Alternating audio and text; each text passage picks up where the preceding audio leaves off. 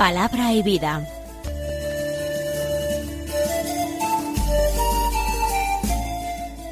Con el padre Manuel Horta, desde Sevilla.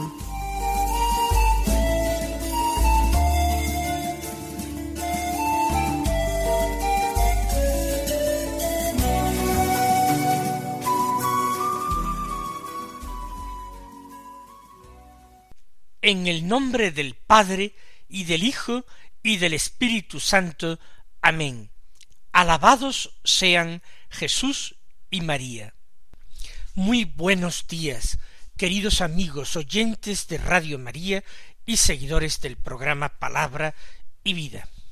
Hoy es el martes de la quinta semana del tiempo ordinario, un martes que es 7 de febrero vamos a buscar en la palabra de Dios el mensaje que el Señor ha dispuesto que recibamos el día de hoy. Vamos a dejarnos interpelar por esta palabra y vamos a pedir gracia para saber responder a ella. El Evangelio que se proclama en la misa de hoy es de San Marcos.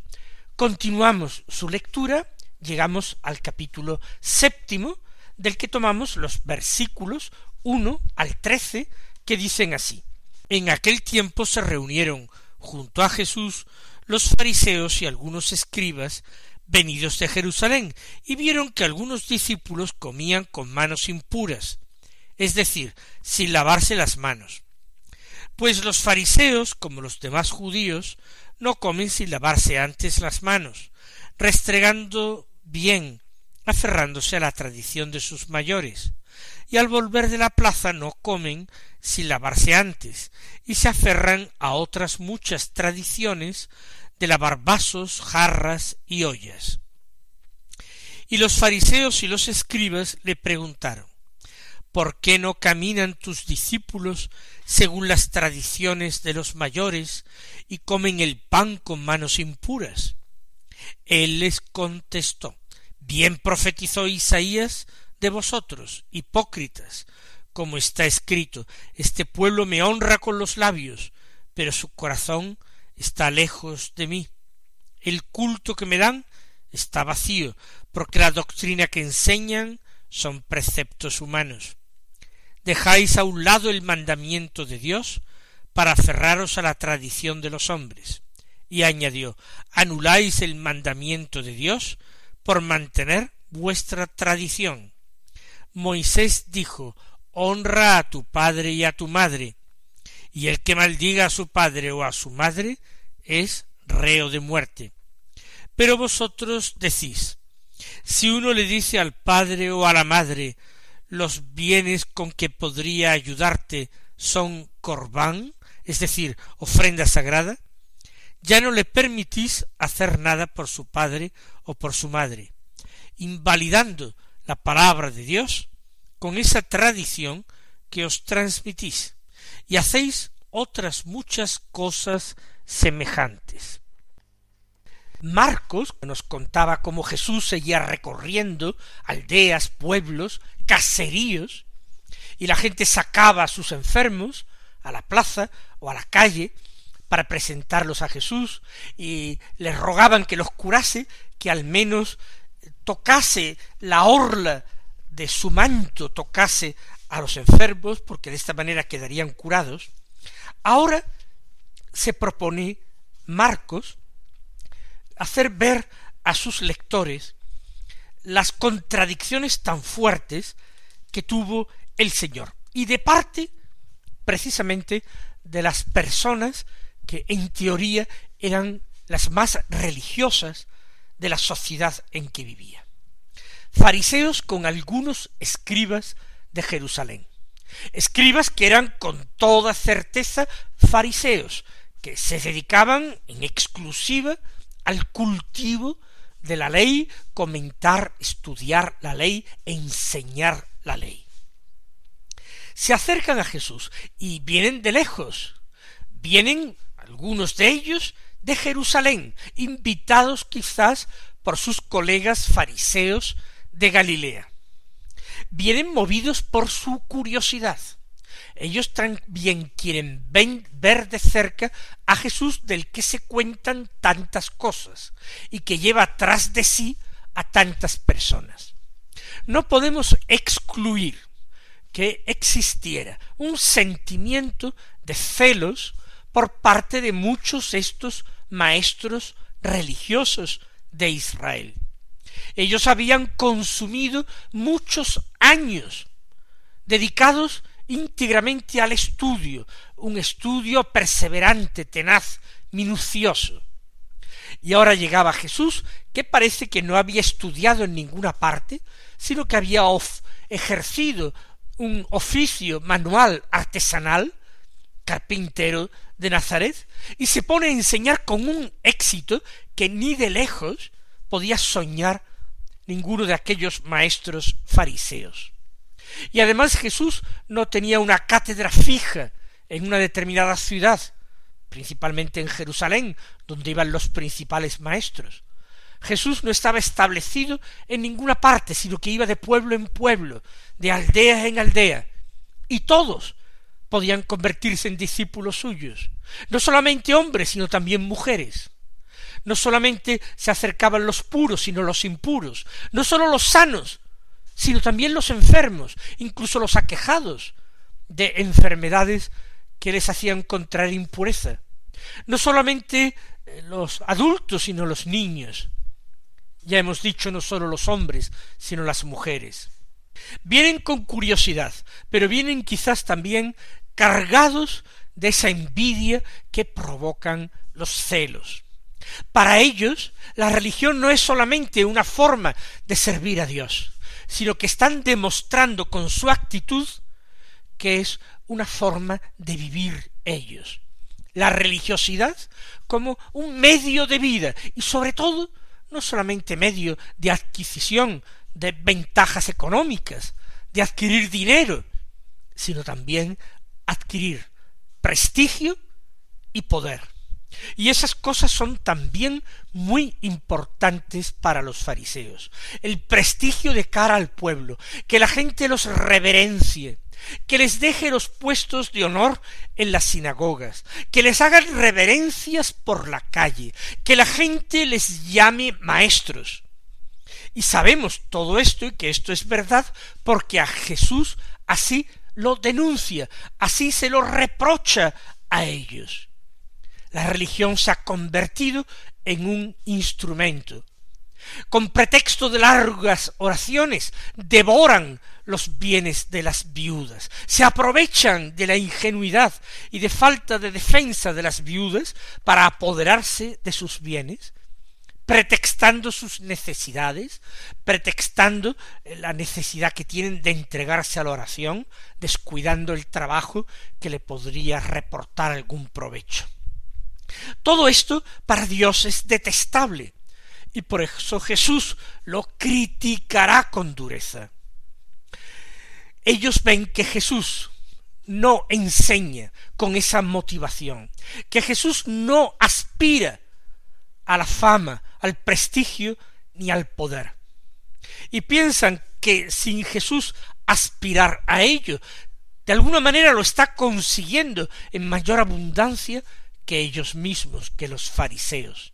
Y por eso vienen a verlo. También para encontrar signos de que Jesús no es un hombre de Dios y de esta manera poder desacreditarlo ante la gente y de esta manera poder desengañar a la gente y que la gente ya no siga a semejante maestro tan difícil de controlar, sino que los siga a ellos. Y lo primero en que se fijan es que algunos discípulos de Jesús comen con manos impuras, es decir, sin lavarse las manos. San Marcos inmediatamente hace una explicación. Marcos escribe su Evangelio con toda probabilidad en Roma y para los romanos, a partir de la predicación de Simón Pedro, a quien había seguido. Esto quiere decir que Marcos explica muchas veces para sus lectores ciertas costumbres judías que quizás no eran eh, totalmente conocidas para su público, para su público lector. Por eso aclara que ese lavarse las manos eh, antes de comer es una costumbre judía que no tiene una finalidad principalmente higiénica, sino que tiene una finalidad cultural, no eh, tener impureza y sentarse a la mesa eh, en estado de pureza ritual. Dice que ellos no comen sin lavarse las manos, restregando bien y aferrándose a la tradición de sus mayores. Y se aferran a otras muchas tradiciones, dice, de lavar vasos, jarras y ollas, para quitar de todos estos objetos la impureza ritual. Por tanto, es una religiosidad muy exterior, porque esos lavados de manos, ni de cacharros, recipientes, nada eso produce una pureza interior. La pureza interior es la que da la sinceridad, la generosidad, esa pureza es la que agrada a Dios. Y continúa el relato. ¿Por qué comen tus discípulos? le dicen a Jesús, con manos impuras y no siguen la tradición de los mayores. Hacen una llamada al respeto a la tradición de los mayores. Pero esta tradición de los mayores no tiene que ser necesariamente una tradición de Dios. No tiene que ser necesariamente un mandato divino, sino una elaboración humana. Y aquí viene el problema. Cuando estas elaboraciones o mandatos humanos sirven para secundar la voluntad de Dios, sirven para darle más relieve y énfasis a la voluntad de Dios, para proteger el cumplimiento de la voluntad de Dios, entonces bienvenidos sean estos preceptos humanos. Pero si estos preceptos humanos llegaran en algún momento determinado a oponerse frontalmente a la voluntad de Dios, entonces merecen ser dejados a un lado, dejados aparte, no servirían a su objetivo. Por eso la respuesta de Jesús es una respuesta fulminante y particularmente dura bien profetizó Isaías de vosotros hipócritas. A aquellos que son expertos en la ley y los profetas, a los doctores de la ley, a los escribas, les opone en primer lugar una palabra de Dios, una profecía que ellos debían conocer y que se está cumpliendo ahora. Isaías escribió de ellos diciendo, y lo dice Dios por boca de Isaías, este pueblo me honra con los labios, pero su corazón está lejos de mí. Jesús está haciendo un diagnóstico acertado, veraz, profundo de aquellos maestros de la ley fariseos. Bien dijo de vosotros Isaías. Y añade lo que es un insulto verdaderamente hipócritas. Es decir, que personas que quieren aparentar algo, en este caso religiosidad, virtud, piedad, y en el fondo están movidos no por estas virtudes, sino por vicios, por codicia, por soberbia, por afán de poder y de notoriedad. Este pueblo, dice Dios, me honra con los labios, pero su corazón está lejos de mí. Es una religiosidad vacía. El culto que me dan, dice Dios, está vacío. Ellos no buscan servir a Dios, agradar a Dios, complacer a Dios, sino que buscan complacerse a sí mismo y buscan servirse a sí mismo porque en la medida en que los hombres obedezcan estos preceptos que ellos han elaborado, en esa medida los hombres están sirviendo a sus maestros. La doctrina que enseñan son preceptos humanos. No están enseñando la palabra de Dios ni la voluntad de Dios, sino preceptos formados, creados por los hombres. Y ahora viene lo más grave no en darle mucha importancia a preceptos humanos, sino el problema más grave es enfrentar estos preceptos humanos a los preceptos divinos. Dejáis, dice Jesús, a un lado el mandamiento de Dios para aferraros a la tradición de los mayores. Esto es lo definitivamente grave. Dejar la sustancia del mandamiento de Dios, de la ley de Dios, para quedarse en esos preceptos humanos. Nosotros tenemos que pedir en la oración siempre gracia para entender qué es lo fundamental en nuestra vida, qué es lo que Dios quiere de nosotros, qué es lo que Dios quiere de cualquier hombre y qué es lo que Dios quiere particularmente de nuestra vida. Esforzarnos en descubrirlo, en discernirlo, a partir de la palabra de Dios, a partir de todos esos signos y detalles que van llegando a nuestra vida muchas veces sin haberlos buscado, esos signos de los tiempos que hay que saber leer, como cualquier hombre interpreta el estado del cielo y dice va a llover esta tarde o va a hacer calor.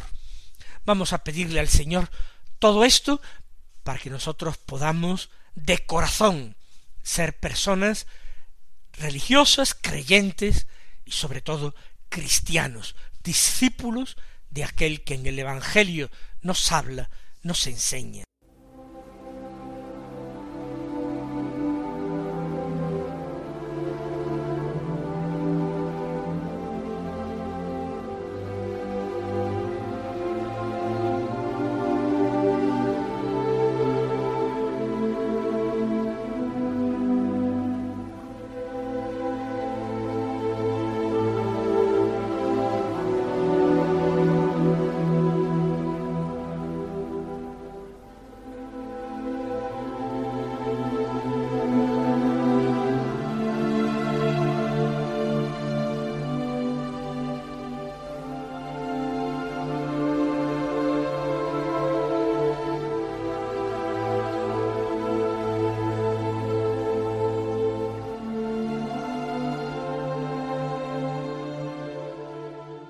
El reproche de Jesús es dejáis a un lado el mandamiento de Dios para aferraros a la tradición de los hombres. Y a continuación, inmediatamente después, pone algún ejemplo. Por ejemplo, dice, anuláis el mandamiento de Dios para mantener vuestra tradición. Moisés dijo, honra a tu padre y a tu madre.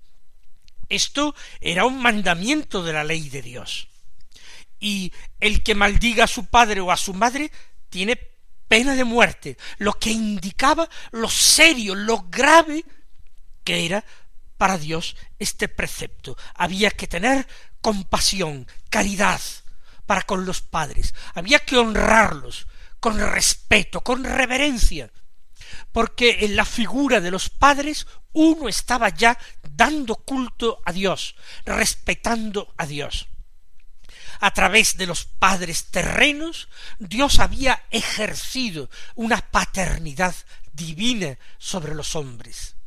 A través de la facultad de generación, a través del matrimonio y de la familia, Dios estaba suscitando nuevos hijos destinados a su gloria. Por tanto, había un deber grande de honrar a los padres, de respetarlos, de reverenciarlos, obedecerlos, pero también de ayudarlos en sus necesidades. Especialmente cuando los padres se hacían ancianos y padecían enfermedad, debilidad a causa de la vejez, o incluso pobreza, soledad, desamparo, entonces había una obligación estricta de socorrerlos, de ayudarlos, en todo lo que se pudiera, y esto era querido por Dios, y esto era voluntad de Dios. Y se sancionaba incluso con la muerte el incumplimiento, al menos el incumplimiento grave de esta obligación. Sin embargo, dice, en cambio vosotros decís, si uno le dice a su padre o a su madre, todos los bienes con los que podría ayudarte, los ofrezco al templo. Es una cláusula un poquito eh, de estudio, no es porque en la práctica hubiese gente que dijera tal cosa, o por lo menos sería muy raro ese caso.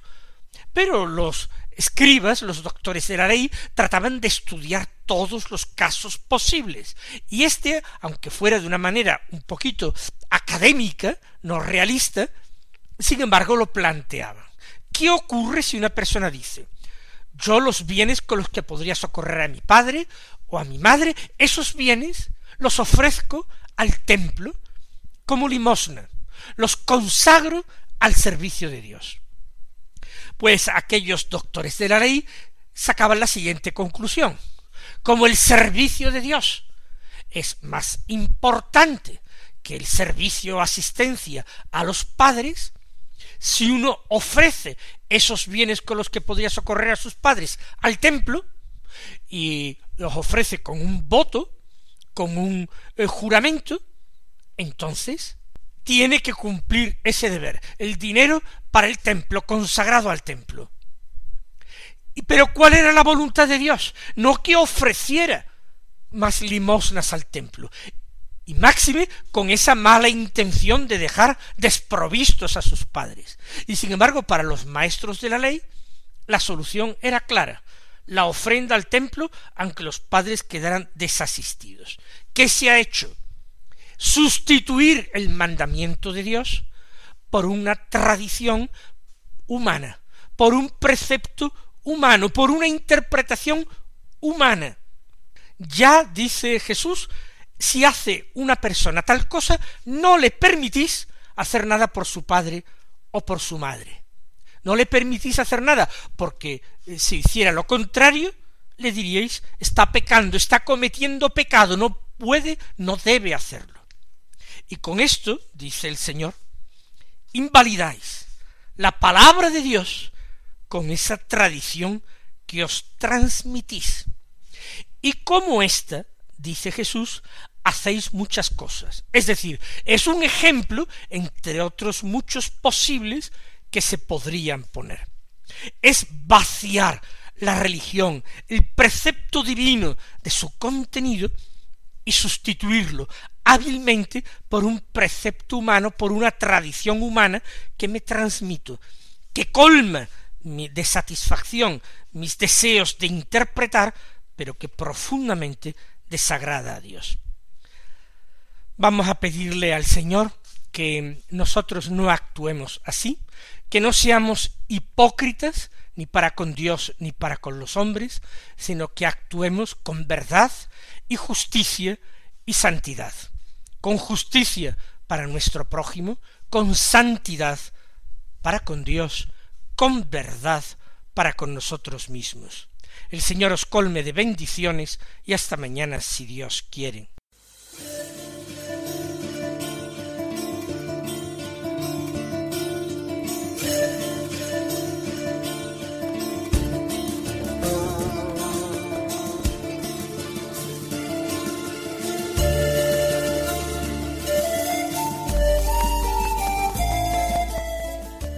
Concluye Palabra y Vida, un programa dirigido desde Sevilla por el Padre Manuel Horta.